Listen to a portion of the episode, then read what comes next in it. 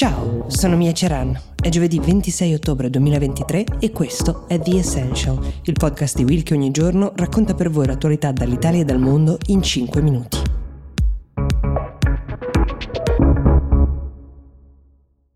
Negli ultimi giorni c'è grande tensione all'interno delle Nazioni Unite, in particolare all'interno della delegazione israeliana che ieri ha chiesto a gran voce le dimissioni del segretario generale delle Nazioni Unite Antonio Guterres a causa di un suo discorso riguardante il conflitto tra Israele e Hamas che cosa ha spinto Israele a fare una richiesta tanto seria quanto inusuale? Martedì scorso, Guterres, durante una riunione del Consiglio di sicurezza, che sarebbe il principale organo esecutivo delle Nazioni Unite, ha commentato la situazione nella striscia di Gaza. Ha iniziato con una condanna molto dura nei confronti di Hamas per quei brutali attacchi dello scorso 7 ottobre e ha aggiunto poi però che questi attacchi non sono avvenuti nel vuoto. Guterres ha elencato una serie di azioni che Israele ha portato avanti negli anni nei confronti della popolazione palestinese, tra cui l'occupazione non riconosciuta dalle Nazioni Unite dei territori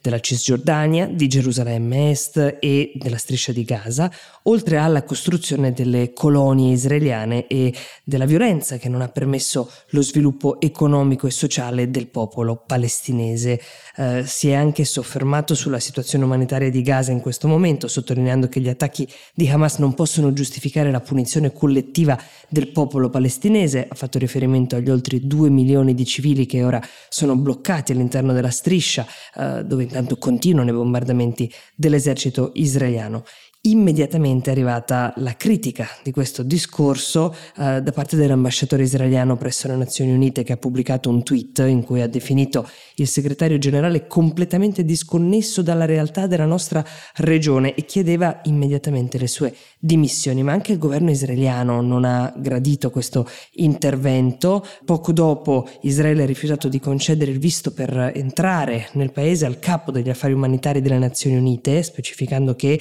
non riconoscerà più visti ai rappresentanti dell'ONU in toto, un po' per dare una sorta di risposta o di lezione a Guterres. Queste tensioni arrivano in un momento molto delicato del conflitto, c'è l'esercito israeliano pronto a lanciare l'offensiva via terra di cui vi abbiamo raccontato in altre puntate, i civili che affrontano gli effetti di questa grave crisi umanitaria. Le Nazioni Unite avevano richiesto a Israele di permettere l'ingresso a Gaza del carburante, carburante necessario per alimentare i generatori che fanno funzionare l'elettricità soprattutto negli ospedali. Israele però si è rifiutata, sostenendo che Hamas potrebbe usare questo carburante per alimentare invece i propri mezzi militari. A partire da sabato scorso sono arrivati all'interno di Gaza circa 50 camion carichi di aiuti umanitari, tra cui acqua, cibo, medicinali, ma come vi dicevo non carburante. Secondo le Nazioni Unite però servirebbero più di 100 camion al giorno per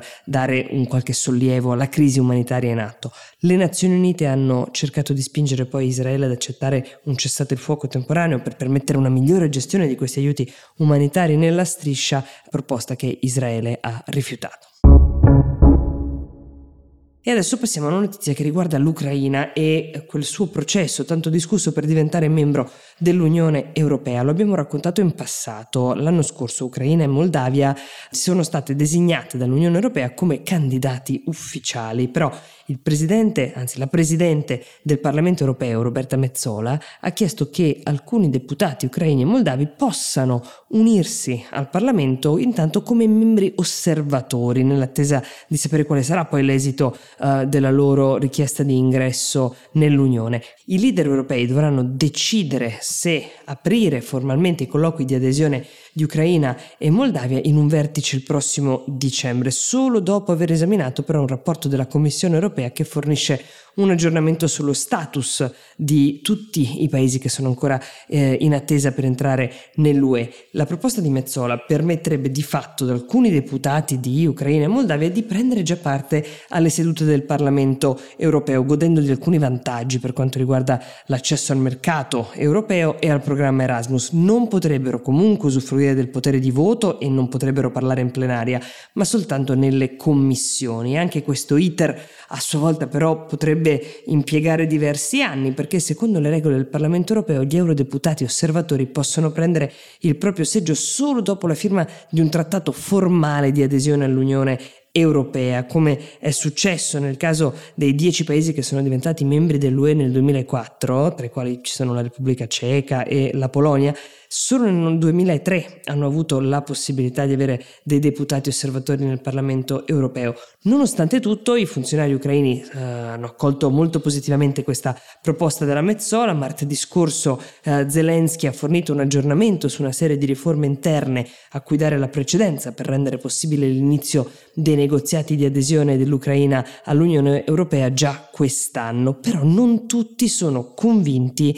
che l'Ucraina sia pronta ad entrare a far parte dell'Unione. Ad esempio, eh, una delle voci più critiche è quella dell'ex presidente della Commissione europea, Jean-Claude Juncker, che di recente ha affermato che la corruzione dilagante che ancora c'è in Ucraina dovrebbe spingere l'Unione Europea a pensarci due volte prima di far aderire il paese. Ha poi criticato anche alcuni funzionari europei che secondo lui hanno fatto promesse eccessive sulla velocità con cui l'Ucraina potrebbe aderire. A dicembre, come vi dicevo, avremo delle notizie in più che non mancheremo di darvi.